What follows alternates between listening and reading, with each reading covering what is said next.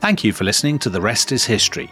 For bonus episodes, early access, ad free listening, and access to our chat community, sign up at restishistorypod.com. That's restishistorypod.com.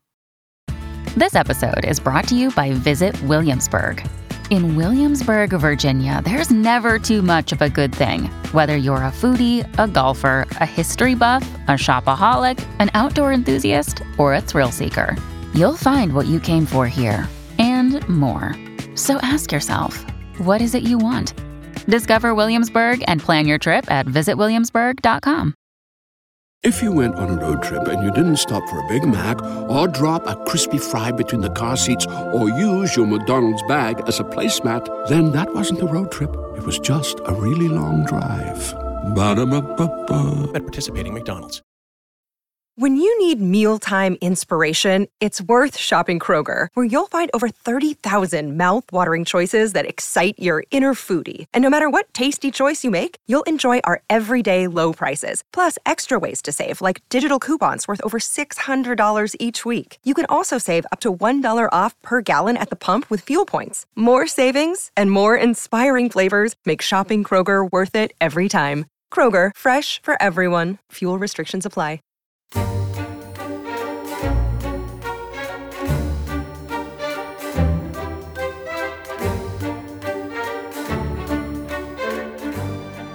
Let the word go forth from this time and place to friend and foe alike that the torch has been passed to a new generation of Americans, born in this century, tempered by war, disciplined by a hard and bitter peace, proud of our ancient heritage, and unwilling to witness or permit the slow undoing of those human rights to which this nation has always been committed, and to which we are committed today, at home, and around the world.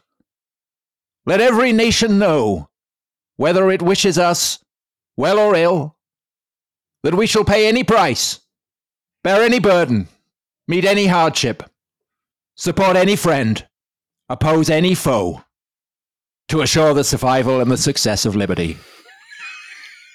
That, Dominic, was John F. Kennedy's inaugural address on the 20th of January, 1961. Did you enjoy that? I, d- I, did. I thought it was pretty extraordinary, to be honest. Um, so, so you said before you recorded it, what were your expression? I wasn't going to bother with precision. It was about the vibe. Precision is for journeymen, you said. yes. Well, it's kind of like Picasso painting a bull or something. You get the sense of the bull, but you don't get a kind of absolute sense that it has four legs. You just have a sense of bullness. You do. Explain the pauses, the long, Pinteresque pauses. Well, if you watch it, he has incredibly long pauses. Ah, okay. Very, very long pauses. So I went through and I listened to it and I was struck by those pauses because this is what we impressionists do. We Right. pick up on you know the little kind of hints of personality, Yeah. things that make it distinctive that other people might not pick up on. And I went through and I put a dash through that passage Did you? every time there was a pause. Well, that is what sets the really top performers apart, isn't it? I like to think so. The attention to nuance and detail. I like to think so. But it's tremendous rhetoric, isn't it? It's great rhetoric, written by Theodore Sorensen, Ted Sorensen, his speechwriter, who had been working for him since the late 50s. Kennedy is a great phrase maker, and he has a slightly sort of, I don't think he's the best speaker in the world, but he has this kind of declamatory style, you know, slightly friends, Romans, countrymen style that I think works very well. It is. It's traditional oratory, Yeah, as opposed, say, to Reagan's more folksy, exactly. oh, kind of. Yeah, because JFK never really does folksy. He would probably regard that as too populist. He sees himself as The leader of the new Rome. Yeah, exactly. Exactly. So, Tom, we are doing this series about the assassination of John F. Kennedy. And this week we're talking about the victim to try and sort of shed some light on why he might have been assassinated.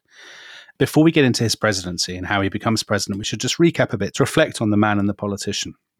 So, as a man, I'm surprised how much I like Kennedy, having read up on him for these episodes, because there's part of me that had always, you know, he's so boring because he's so ubiquitous. You know, it's Mm. like people who don't like the Beatles because they're over familiar with the Beatles. Yeah. But actually, the Kennedy that I think emerges from the first, let's say, 40 years of his life, is actually a pretty likable guy.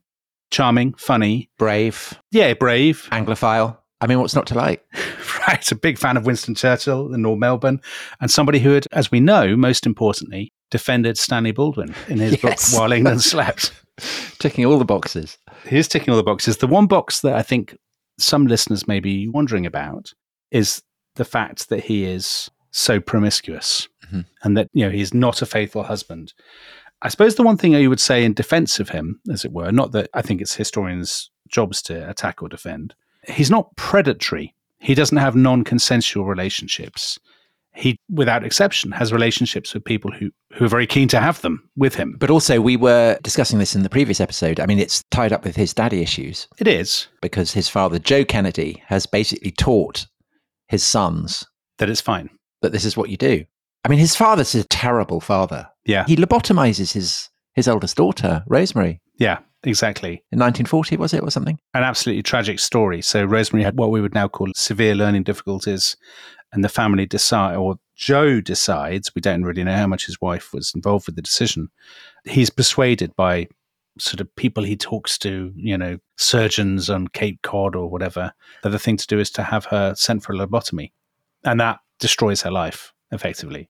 That's a terrible mistake to have made. It's not necessarily his fault. He's following the advice. Well, uh, yeah. It's a ghastly story, Tom. It's an absolutely ghastly story. But anyway, he's he's not a good father. No, he's not. And maybe you could say about JFK that what's incredible is that he turns out as well adjusted as he does. I think that's actually a reasonable thing to say. We reflected on the man, just to reflect on the politician for a second, because I think understanding the politician is really important when we get into the theories about why he was murdered. At the point that we ended last time, the late 1950s, he is an extremely conventional politician. He is not on the left of the Democratic Party, he is kind of squarely in the middle. So he's from Massachusetts. That means he's almost automatically more liberal than many because Massachusetts is a very liberal state, an urban state, big unions, all that kind of thing. So he's not going to be a big defender of segregation. It would be unthinkable for a senator from Massachusetts to be a defender of segregation, for example. Um, and he's not an isolationist or anything like that. But there's nothing about JFK at this point that would alarm people. You know, unless you're the kind of person who thinks all Democrats are Marxists, and there are people like that Yeah. But business leaders, other politicians, you know, even sort of Southern Democrats or Republicans in Congress, they've seen plenty of people like him before. You know, he's not as left wing as FDR was, for example. So this presumably makes him an ideal person to run for the presidency. Absolutely. I mean, he's the kind of figure that the Democrats at the moment are signally lacking. Yes. Because, you know, the Kennedy that's floating around now believes all kinds of mad stuff, doesn't he? About Yes. Robert Kennedy's son. aliens and Yeah. all kinds of stuff. Exactly. But JFK is straight down the road, bang on the nail, centrist, exactly what you want if you want to win an election. Especially in an age, Tom, when the two big parties are uneasy coalitions. They're regional coalitions rather than ideological. But they always are, aren't they? They are, but in this period, you know, to win, the Democrats must win urban, northeastern kind of cities and things. So the Chicago's, the Boston's, New York's, and so on. Um, ideally, they'd like to win California, and they would also need to win the white segregationist South, Right. where a lot Yes. of black people can't vote.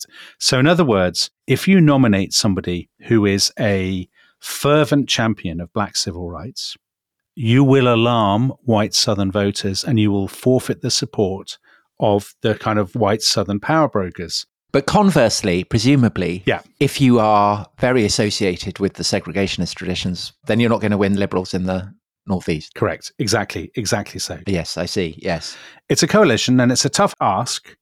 And if you've got a young war hero with a very beautiful wife, uh, a young family, loads of money, you know, lots of glamour, then you're laughing. And so when Kennedy announced that he's standing, which is in January 1960, he's obviously going to be very hard to beat. There are two downsides. One, senators don't normally win. So it's very rare for a senator to get the nomination because senators are kind of seen as legislators. They're not executives. And secondly, he's a Catholic. And America's never had a Catholic president. There has been a Catholic candidate for president, Al Smith, in 1928, but he was hammered by Herbert Hoover. So that kind of hangs over Kennedy. Can he beat the wasps? Can he beat the Wasps? And he has to prove himself by doing something that a lot of candidates don't bother doing. He enters the presidential primaries.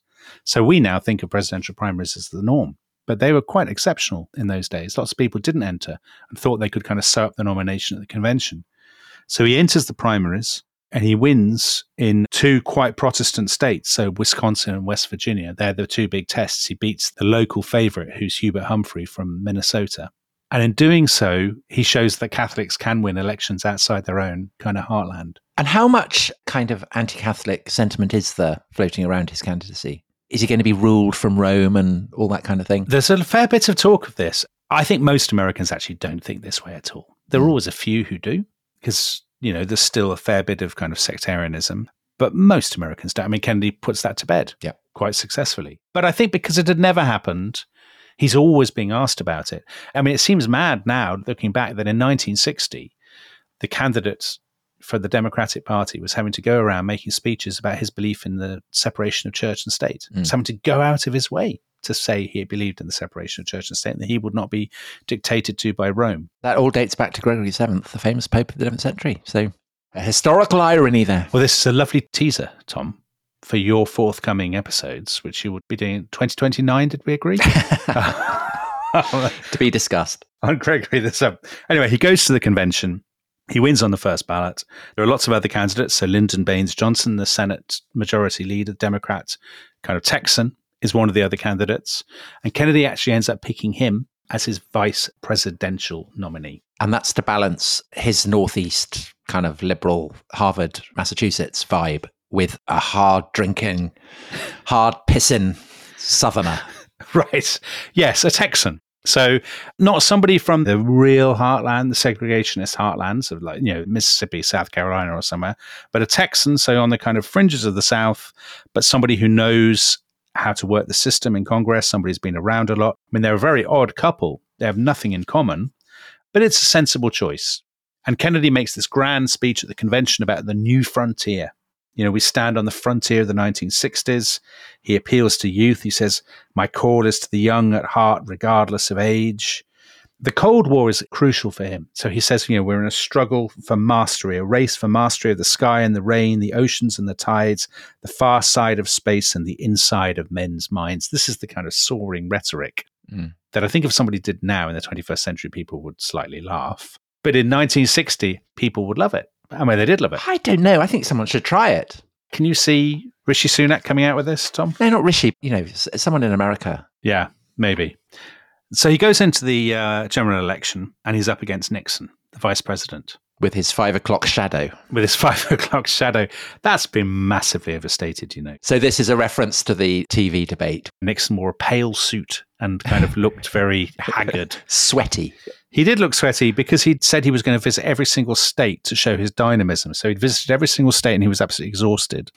And he'd also hurt his knee and then been hospitalized. And he drags himself from his hospital bed to do this debate. And actually, I mean, there's sort of one clip of him looking a little bit sweaty. He's not even looking that sweaty. He's looking a tiny bit sweaty.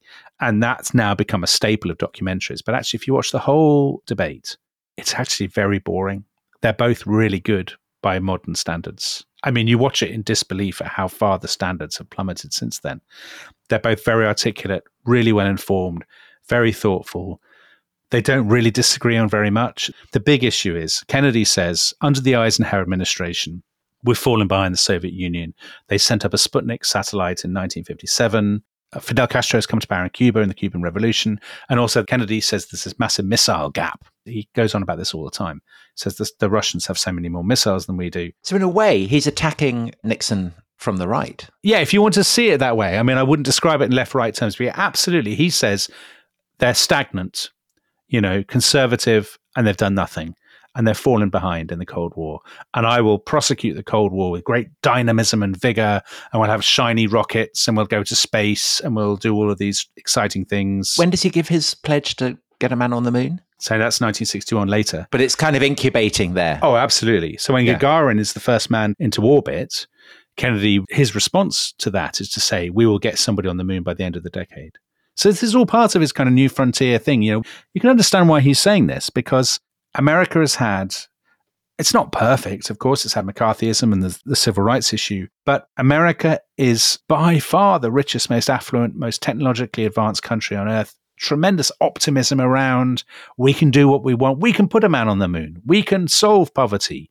We can win the Cold War. You know, Kennedy is the embodiment of that early 60s kind of shiny space age, atomic age optimism. But also Camelot, famously, is the word that's applied to his White House. Though only afterwards, Tom. Oh, not at the time. So it's actually Jackie giving an interview to Life magazine, I think months after his assassination, says, Right. Oh, it was like Camelot. We love Camelot because they loved the musical. Yes. They're very much a musical. So when people go on about the glamour of the Kennedy White House, What is it? What do the common people do? I think they sing. that's it, yes. Yeah. I can't remember how it goes, but they're very much people who like listen to Broadway musicals and sipping martinis. That's their kind of Mad Men. Yes. yeah. And that's the sort of Camelot mystique. Now, actually, the interesting thing is we've listed all Kennedy's great advantages and assets. This is the closest election, you know, in modern American history. Both candidates win just over 49.5% of the vote. And actually goes down two states, Illinois and Texas. And in both of those states, there were allegations that it had been fixed and there had been fraud and that people had stuffed boxes. Right. Because the allegation that Joe Kennedy bought the presidency for his son is a kind of Trump esque Yeah. complaint, isn't it? That rumbles throughout his presidency. And it plays a part in the theories after Kennedy's death because some people listening to this may well say they fixed the election. Joe Kennedy bought the election, but he didn't deliver. And then the mafia killed him. Okay. So let's bear that in mind. Well, the truth of the matter, just on that election, he didn't buy the election. They did spend a lot of money, but was there a sense in 1960 that it had been fraudulently bought? Not really. And also, it's possible that there'd been a little bit of ballot box stuffing in Illinois. The margin there was 9,000 votes. But in Texas, the margin is 46,000 votes. That's a hell of a lot of votes. Hmm. So most academics, in fact, almost all academics, I think, who have looked into this say that was not a stolen election Okay. you know, and actually, there's always a little bit of grey area in some of these things because local election officials, yeah, they make mistakes. They are appointed by the party. They maybe, you know, lean one way or the other. But this isn't a case of major fraud by any So means. So Dick Nixon slinks off to lick his wounds, and. Kennedy, meanwhile, is preparing to deliver his long, pause strewn inaugural address. He is indeed. Now, on his administration, Tom, this is again important when we come to the murder. A common belief among conspiracy theorists is that Kennedy was ultimately much more left wing than people realized. That he's a radical who is going to alter American foreign policy or domestic policy in some alarming way. And for that reason, he had to be eliminated. When you look at the people in his administration, the key players, they're all very much the old kind of Washington insiders. So his Secretary of State, Dean Rusk, had been a State Department official in the 1950s, and then he had run the Rockefeller Foundation. His Treasury Secretary, Douglas Dillon, was an Eisenhower Republican, had been an Eisenhower official. And his Defense Secretary, Robert McNamara, had worked for the Air Force, and then he had been head of the Ford Motor Company. So these are not, you know, firebrand radicals by any stretch of the imagination. They are very establishment figures. Very military industrial complex, though, Dominic. They are very military industrial complex, but is Kennedy himself not somebody who would be military industrial complex adjacent, Tom? People who've watched Oliver Stone's film JFK will remember that it opens with Eisenhower in his last broadcast warning against the military industrial complex, doesn't he? So I just throw that out. Which he absolutely did. But I think Eisenhower's warning there is partly a warning actually about let's not overspend. Let's not throw loads of money at expensive military white elephants just to please, you know, big business and their friends in the military who want to build air bases and stuff everywhere and, and waste everybody's money. I think this sort of the idea that Eisenhower is actually secretly Dwight Eisenhower hated the United States and its mission in the world. I mean, that's obviously nonsense. Eisenhower is incredibly patriotic and has already toppled a government in Guatemala, Tom, in 1954. All right, Poirot. Carry on with your account of the murderee's administration, stacking up the clues or not. So it's possible, I suppose, that somebody might want to murder Kennedy because they regarded him as too left wing domestically. It's possible, but is it likely? So if you look at his economic policy, that's the thing that most people usually care most about. Not the most eye catching, but if you ask ordinary people, it's bread and butter stuff. The economy grew every year in Kennedy's administration. And the one big thing he did was to cut everybody's taxes. So the economy had stuttered a bit at the end of Eisenhower's time. There'd been a brief hmm. recession in the late 50s. And Kennedy's keen to get it started again. Now, he could do this through kind of Roosevelt type big government public works, or he could cut taxes and give people more money to spend. The Liz Truss option. the Liz Truss option. That's not a comparison you often hear, is it? The Kennedy Truss comparison. but it works I mean, for JFK. It does work for JFK, and he lasts longer than Liz Truss. So he cut most tax bands. There are about a thousand different tax bands in America in the early 60s. The average cut was about 20%. So if you were the top rate taxpayer, so the people who might be in a shadowy meeting, Tom. Yes, smoking cigars. Yeah deciding to rub him out, you have JFK to thank for slashing your rate of tax from 90% to 70%. So, whether such people are genuinely suffused with rage against JFK's socialistic policies, I will leave the listener to, to decide for themselves. And in fact, some liberals, it's often a thing among liberal historians, they will say, ah, JFK is just an establishment centrist stooge, centrist dad. You know, he's not actually doing all the things that he should be doing. So there's that. Okay. On the centrist daddery. Yeah. Of course, the great domestic talking point, the thing that's roiling America is the civil rights movement. So we did our episode, didn't we, on Martin Luther King's great speech? Yes. In 1962. And you talked there about how Kennedy was kind of a bit ambivalent about civil rights, was he? Is that unfair? To a degree you know, if Kennedy unusually had decided to spend late nights at the White House, not with some imported secretary that his aides had brought in for the occasion, but with you, Tom, mm. Uh, he would say to you, I do care about civil rights. I think it's a disgrace that people are treated so badly in the South. Of course, it's a long, deep problem that's been going on for generations. I would hate it if I lived there. But he would see it in quite academic terms. He'd see it as a policy issue. How do we solve this? And is that Firstly, because he's looking at it as someone who wants to win re election. Of course. And doesn't want to alienate white Democratic voters in the South. And secondly, is it because he doesn't have much personal experience of what it means for segregated black people in the South to be denied the vote and attacked with dogs and denied basic rights? Absolutely, absolutely right on both counts. So, on the one hand, he's grown up in gilded splendor in Massachusetts and been going around to London and going on trips to Europe and hobnobbing with actresses and all that stuff. He spent far more time in Europe than he has ever spent in the American South. I mean, he spent probably more time in one city, London, than most of the American South put together. To him, he doesn't have black friends. There weren't black people at Choate, or, you know, would there have been people at Harvard? Not that he would have associated with. It's just never been an issue for him. So he has no emotional investment one of the things I remember from the episode that we did on the Martin Luther King speech is that Kennedy had never heard Martin Luther King speak before. No, exactly. That's his first time he, he hears him. Yeah. And then there's the issue of the coalition that to get anything through Congress, he'll probably need to depend on Southern Democratic votes. Obviously, they will never vote for him on civil rights. So if he wants to get that through, he'll have to rely on Republican votes. He appoints as Attorney General, so he's in charge of law and order, his younger brother, Robert, Robert, at this stage, he's a fascinating character, actually, Tom. Ends up being a great aficionado of Greek tragedy, would you believe? I'm not surprised. But Robert, at this stage, is a very hard man. Robert is the fixer who does the dirty work for his older brother. And he basically says to Robert, just keep me out of civil rights. Keep it quiet. We can deal with that in the second term. I don't need any grief about civil rights. And actually, what happens, of course, is that civil rights becomes this colossal issue and that a couple of occasions he has to federalize the National Guard, send in the National Guard over the heads of state governors to enforce the desegregation of universities, first in Mississippi in 1962 and then in Alabama in 1963. So circumstances are pushing him to take a more and more interventionist line on civil rights. And then in June 1963, he finally realizes he has to bite the bullet.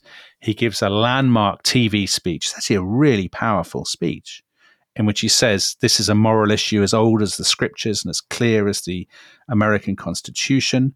He says, We preach freedom around the world, but how can we do that? when we say we are the land of the free except for the Negroes. We have no second class citizens except for Negroes. We have no class or caste system, no ghettos, no master race except with respect to Negroes. And he also says, Who among us, if we were black, would be content with the counsels of patience and delay? So he he says okay, enough. Let's fix it.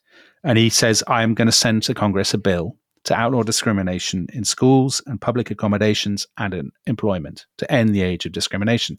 The issue he has is is he going to be able to get this through Congress? And at that point in the summer of 1963, it looks very unlikely. It looks like the Southern Democrats will block it. So he's been pushed into taking this position. And lots of black civil rights leaders say he's been very slow, he's dragged his feet, but at last he's given us the speech we dreamed of from a president. But whether he can turn that into legislative accomplishment, hmm. that's a very different question. So, presumably, that is something that he would, now having made the speech, he has to look to sell it to people in the South and to cities like Dallas in Texas. Yeah. So that's Kennedy's domestic policies. But let's take a break now. When we come back, let's look at the dimension of foreign policy, Cuba, missile crises, and the Cold War. So we'll be back in a few minutes.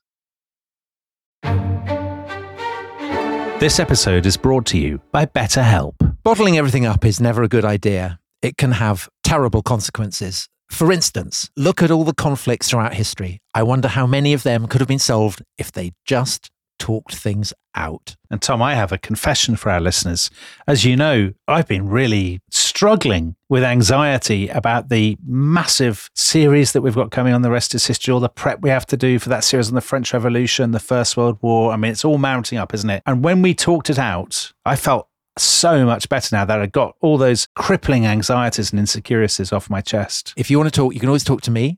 But if not, then I highly recommend therapy. It can help you learn positive coping skills and how to set boundaries. Therapy isn't just for those who've experienced major trauma. It empowers you, Dominic, to be the best version of yourself. If you want to give therapy a try, why not check out BetterHelp? It's entirely online, it's convenient and flexible, and it's really easy to get started. You just fill out a brief questionnaire and they'll match you with a licensed therapist. Get it off your chest with BetterHelp. Visit betterhelp.com slash rest is history today to get 10% off your first month. That's betterhelp, H-E-L-P dot com slash rest is history.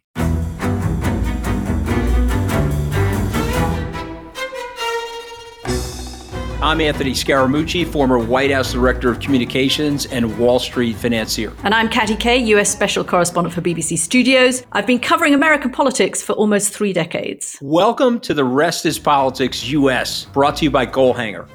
Go on, tell us, were those donations you made, like Obama in 2008, was that idealism? Were you hoping to get something out of these campaigns that would serve your own business interests, for example? So I think this will either make this podcast incredibly successful, Katty, or people will be horrified and they'll shut it off right now because I'm going to be very real with you. The Obama donation, I had gone to law school with President Obama. We were not classmates. I was a few years ahead of him. It was 2007. He was then Senator Obama. I had a check in my breast pocket. I went over to the senator. I said, Senator, I said, you and I didn't really know each other in law school, but I'm about to hand you a big check. Can I lie to my friends and tell them that you and I knew each other in law school? Well, Obama looks at me, had the best smile in American politics since Jack Kennedy. Forever. Yeah. He lights up. He looks at me and says, I'll tell you what, if you double the amount of the check, we'll take it back to Hawaii. Okay. And I looked at him. I said, You're done. I had another check in my pocket. I ripped it up. I doubled the amount of the check. And I'm going to tell you right now, I've been to more White House Christmas parties during the Obama administration than the Trump administration. In this pivotal year for the United States, democracy, and world affairs, Britain's biggest podcast, The Rest is Politics, is launching stateside. Uncovering secrets from inside the Biden and Trump inner circles and how they shape the world's most important economy, but also the global economy too. New episodes are released every Friday morning. Just search The Rest is Politics US wherever you get your podcasts.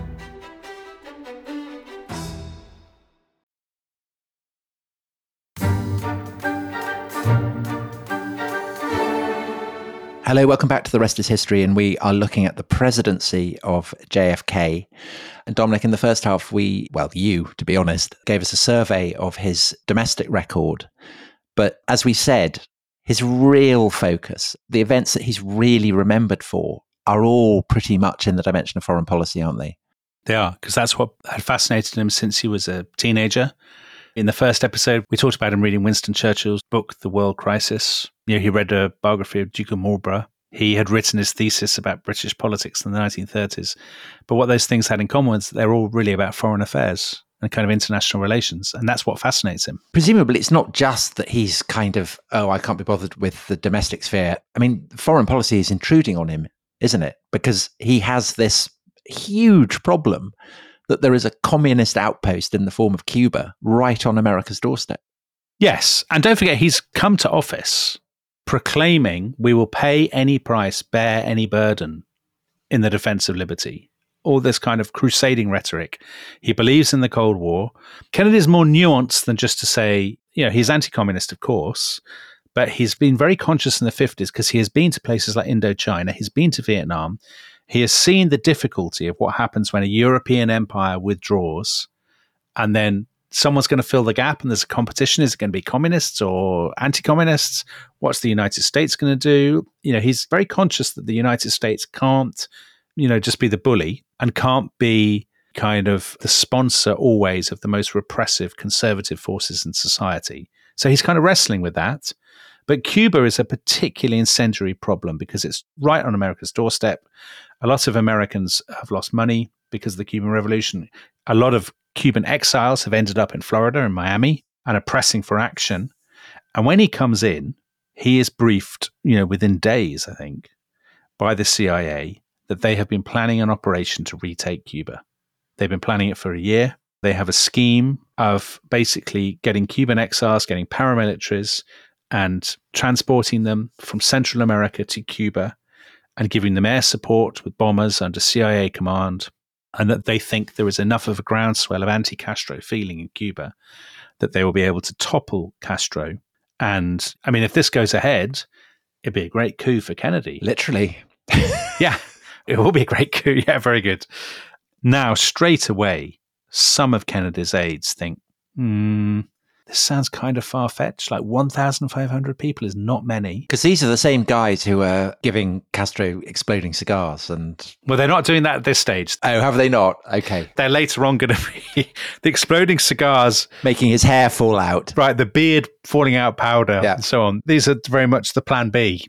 So the plan A is the Bay of Pigs. And at the time, some of Kennedy's aides, well, they clearly have doubts, but the general mood, and you see this again with Vietnam years later, the general mood is, you know, we should look strong. We should do things, you know, with the United States. Let's give it a go. What could possibly go wrong? So in April 1961, they launched the Bay of Pigs operation. Now, I think the CIA always thought that basically they could blackmail Kennedy. You know, if things went wrong, he would have no choice but to send in lots of support, authorize more airstrikes, all this kind of thing. And actually, what happens is the whole thing is pretty much done and dusted in about three days. The guys land. Cuba doesn't rise as they hoped. They basically end up either being killed or captured by Castro's troops. And JFK, when people say to him, Will you send more air support? He says, No, this is obviously a disaster. Why would I bother? No. Also, he doesn't want to get sucked into this flashpoint that could cause problems with the Soviet Union. Yeah. With Cuba's sort of communist sponsor. So the Bay of Pigs is a disaster. And there's no doubt that among some Cuban exiles, they blame Kennedy. And there's a lot of bitterness. They think he let them down. You know, it was a pretty stupid operation to begin with. Kennedy hasn't given up on the idea of getting rid of Castro. So there's a thing called Operation Mongoose, Tom, which is your exploding cigars, seashells yeah. planted that would explode yeah. when he picks them up.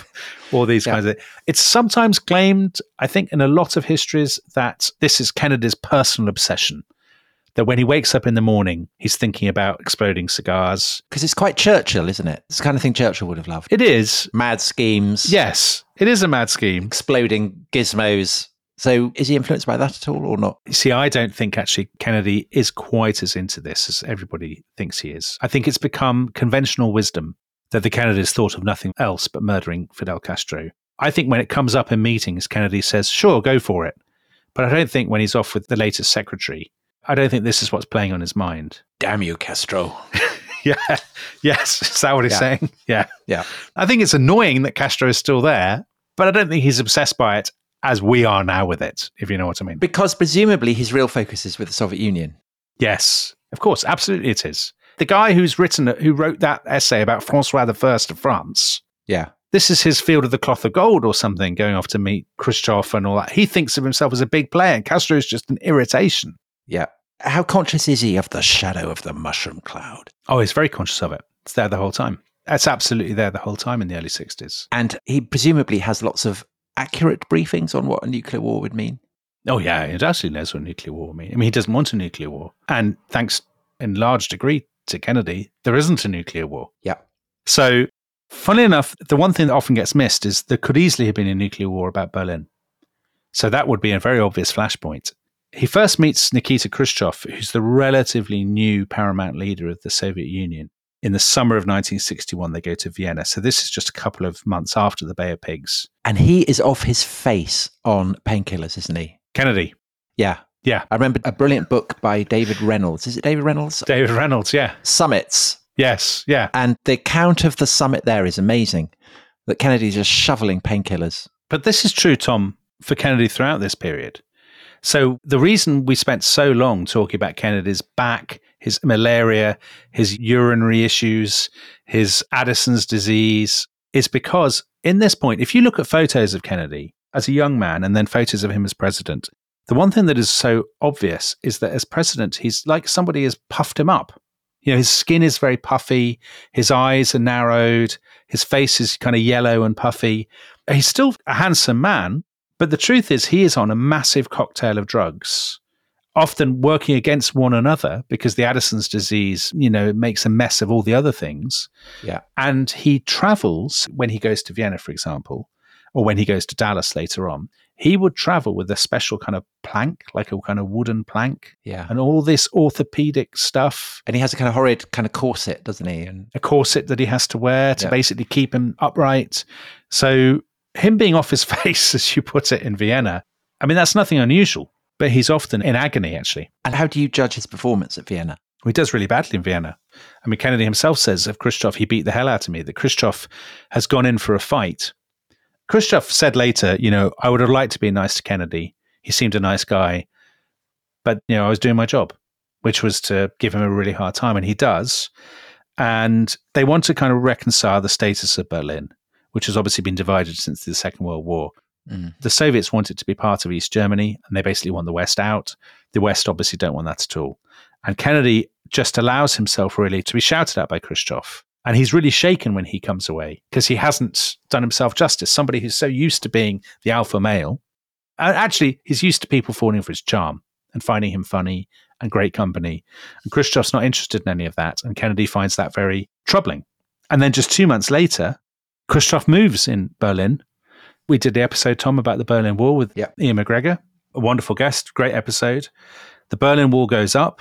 Now, that is a moment that a different president could have overreacted to. And Kennedy protests, but he does nothing about it, really. He sends troops to the checkpoint. The tanks squaring up. The tanks, Yeah. the footage and the photos, is, it's extraordinary. I mean, that could be the beginning of the Third World War. Yeah. But Kennedy is very conscious, you know, we won't do anything to provoke them because actually, in some ways, the forced partition of Berlin with the erection of the wall, it's not a bad outcome from his point of view. I mean, aside from anything else, it's a terrible symbol of what the Cold War means. Yes, but it freezes the conflict. I mean, if there's a bloody big wall there, then you can't fight each other. So, how would you gauge his performance in that? That he's kind of Goldilocks, tough, but not too tough?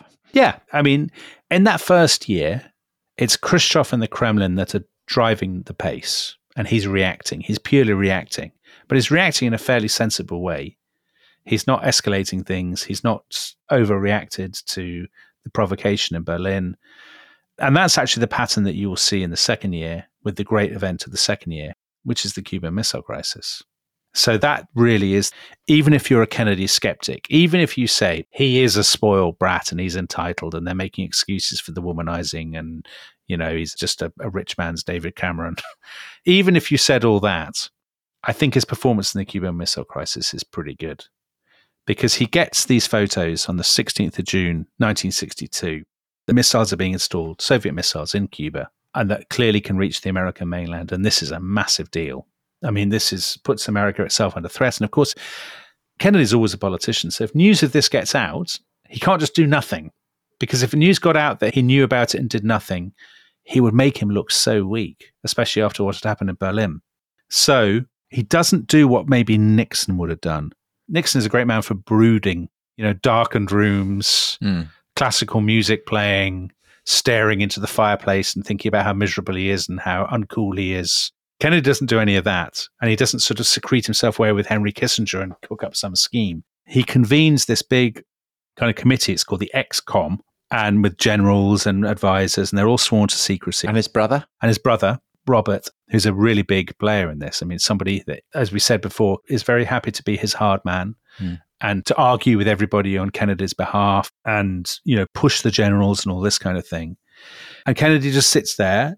He's obviously always present in the discussions. We know from the tapes and the transcripts that he's an active participant, but he's weighing up all the different options because some of those generals, I mean, the most famous one is a guy called General Curtis LeMay. He would love to get going Have a crack at the commies. let's have a crack at the commies. Yeah. You know, they think that if at the end of all this there's one Russian left and two Americans, then we've won. Yeah. And that's a great result. Yeah. And he's very conscious. He's been in war. You know, he didn't enjoy it. He came back from war a weakened man, sickly man. He is very conscious of the costs the whole time. So we know that in all these discussions, I mean, all the people who've studied them, the historians, Max Hastings and so on, Fred Logevall, say he is judicious, he's careful, he says, let's not rush. And so the stakes are very high for himself personally, for his administration, for the United States. Is he thinking the stakes are global? This could be Yeah, the end of humanity. of course he is. Of course he is. Yeah, we absolutely know that, you know, the mood in these meetings is funereal, is really somber. We're in an impossible position here. We have to do something. We can't not do anything, but we're very conscious that if we do this wrong, you know, the human race Bang. could be Yeah. ravaged beyond imagination. Whoops, apocalypse. Exactly. Absolutely. Exactly. So they impose a blockade. They don't act immediately against the missiles. They don't do what some of the generals want, which is to strike at Cuba straight away. He says we'll have a naval blockade around Cuba. I mean, this is a great subject for at least one Rest is History podcast. But just to tell the story very quickly, they impose the blockade. The Soviets look like they're going to ignore it, and they have a ship steaming towards the islands. The world holds its breath, Tom. I know you love a. Uh, I love a cliche. uh, you love a BBC Two documentary cliche. I do. The world holds its breath. And then Khrushchev sends two messages, the first of which seems to be quite emollient, the second of which seems to be quite belligerent. And Kennedy says, let's pretend the second one never happened. Maybe he sent that under duress or been drinking or whatever. Let's reply to the first message and let's do quietly a little deal. They will withdraw their missiles from Cuba and we will withdraw our missiles from Turkey, which is obviously on the border of the Soviet Union. So they will feel that they have got something out of it. And that's what they do. So, Dominic, Yeah. Khrushchev blinks. Well, it's perceived as Khrushchev blinking. It's a tiny bit more ambiguous than that because Khrushchev has got the removal of the American missiles from Turkey out of it. Mm. So he has got something. But in the world's press, because of- of this image of the Soviet ship steaming towards Cuba And then going back. and then going back, it looks as if Khrushchev has blinked. Good optics. It's bad optics for Khrushchev, who then gets the boot in Moscow, not just because that, but also because he's been kind of very unreliable and eccentric. And Kennedy comes out of it looking the person who held his nerve Yeah. and won the day. Young, charismatic. The amazing thing is that during all this, amid all the stress, he was still carrying on having a mistress called Mimi Beardsley smuggled into the White House for trysts.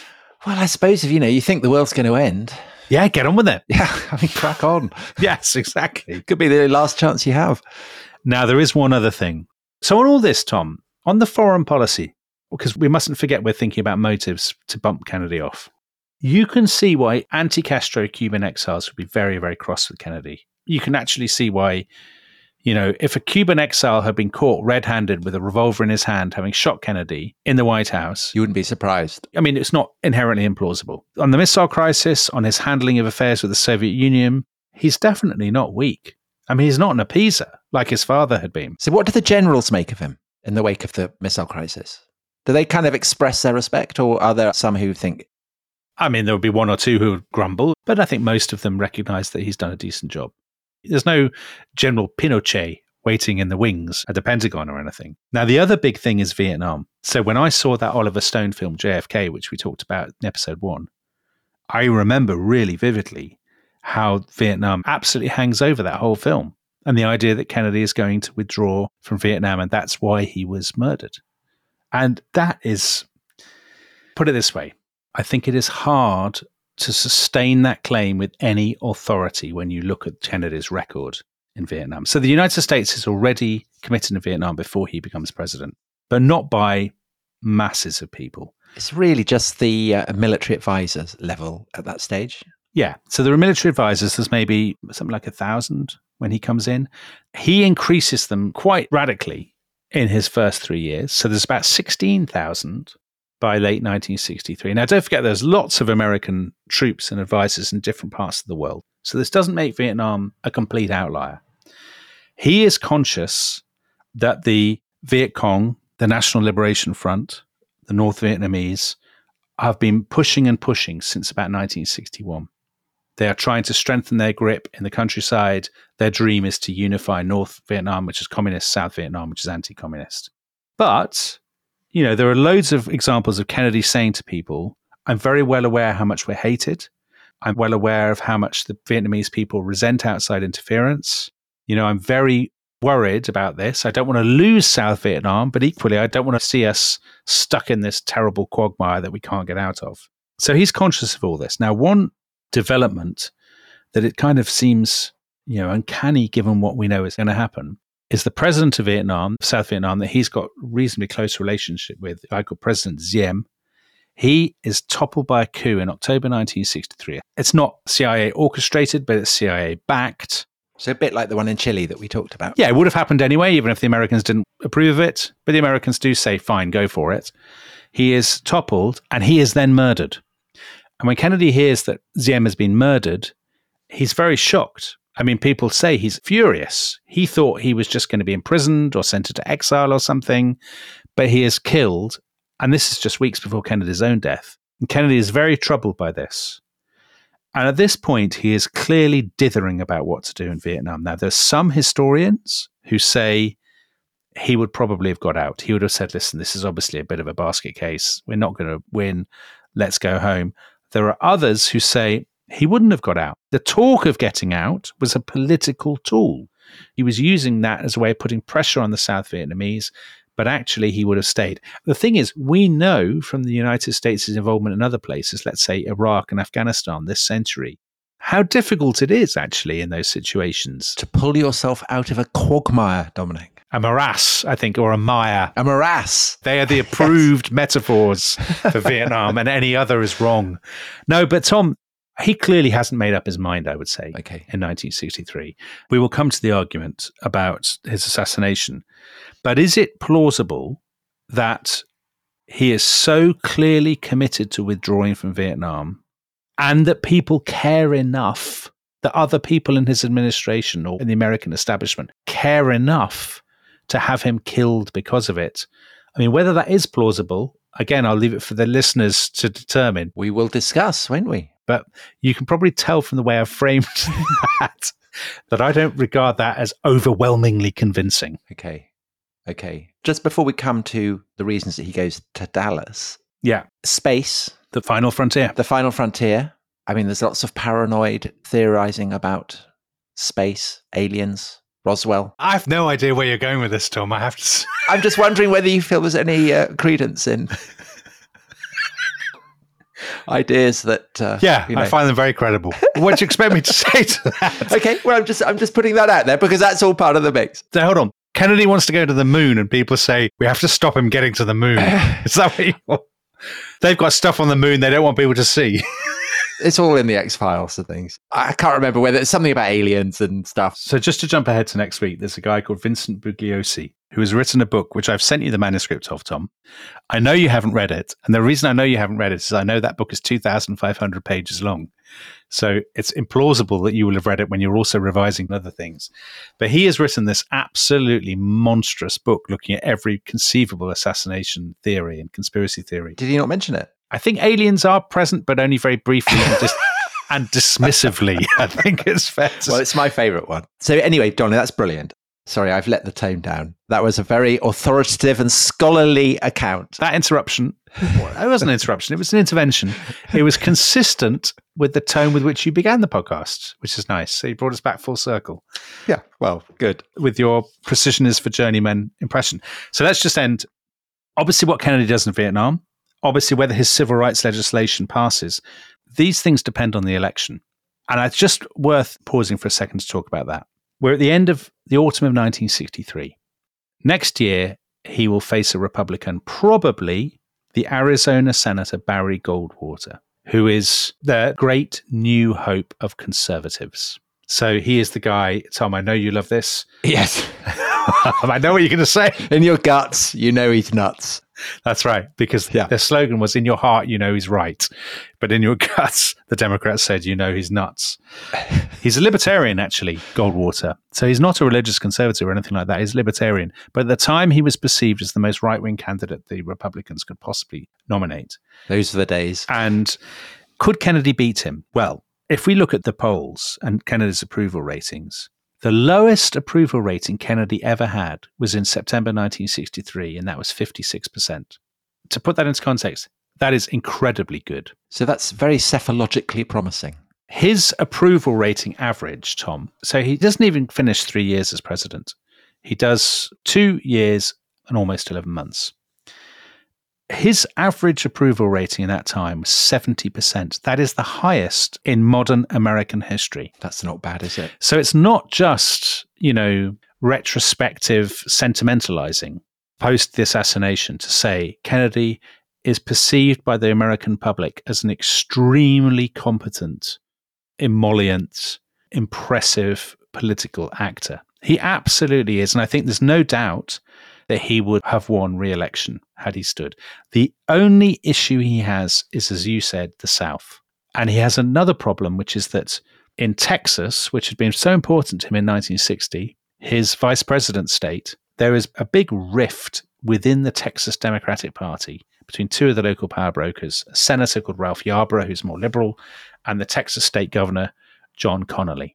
And is the rift over civil rights? It's actually much more about personalities and patronage. It's a kind of patronage Okay, rift. So it's not over civil rights specifically at all. But the fact that they're on different wings of the party, because Connally ends up basically becoming a Republican, Hmm. that's probably in the air vaguely. But it's a kind of court politics thing.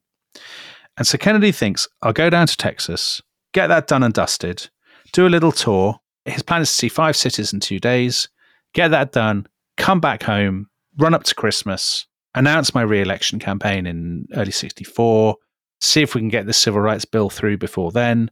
But all the other things being equal, he thinks is pretty set fair. He decides he's going to go with Jackie. Now, why does he take Jackie with him? Because they have actually just lost a child, Patrick, who lived, I think, for two days or so, was born very sickly and died afterwards. And Jackie had sunk into a very deep depression, obviously, completely understandably and, and naturally. And aides and people who knew them said their time in the White House, you know, they'd had lots of glamorous dinners and all that kind of thing, but there'd been, you know, a lot of arguing and bickering and normal kind of marital stuff compounded by the fact of his affairs. But that the loss of Patrick, their little boy, had brought them very close together. And that, you know, she was going to come with him now to Texas He wanted her with him. he wanted her with him. So on the 21st of November, they visited San Antonio, Houston, and Fort Worth. And the plan is they will tour Dallas on the 22nd, and then they will spend the evening in Texas at Lyndon Johnson's ranch. And so that, Tom, is the plan. And of course, I mean, I hate to call it a cliffhanger because everybody knows what is coming next. But next time, we will look at the day of the murder, and then we will look at the various theories and the possible culprits. And of course, as we said last time, the thing with the murder mysteries, you just can't stop, can Yeah. you? You're just so excited No. to find out what happens. Yeah, and you can actually do that with this, can't you, Dominic? Some lucky people, members of the Rest is History Club, The golden ticket. yeah, Yours for very, very reasonably priced admission. people have never heard this before, a lot of people, because I imagine there's loads of people listening to us for the first time. So for those people, I'll say you have to go to restishistorypod.com and you get an unbelievable range of benefits and treats. We're practically giving it away, aren't we? It's like Camelot, actually. It's very like the atmosphere, the glamour. So if you go into our chat community, Yeah. It's not just incredible value. It's like the dazzling repartee of Camelot in the height of the Jack and Jackie regime. Yeah. I mean, that's pretty much what we are, Tom, actually. Mad Men. The Jack and Jackie of, of history podcasting. Right. So if that doesn't entice people to join the Rest is History Club, I don't know what will yeah, nothing will. And we will see you next time. for the day of the murder, and then we will be looking at all the various theories. I don't think we'll be revisiting the aliens theory, Tom. I'll tell you that now. Well, we'll see. I mean, you know, Okay. two of us in this party, Dominic. There are. That's true. It's true. So we will see.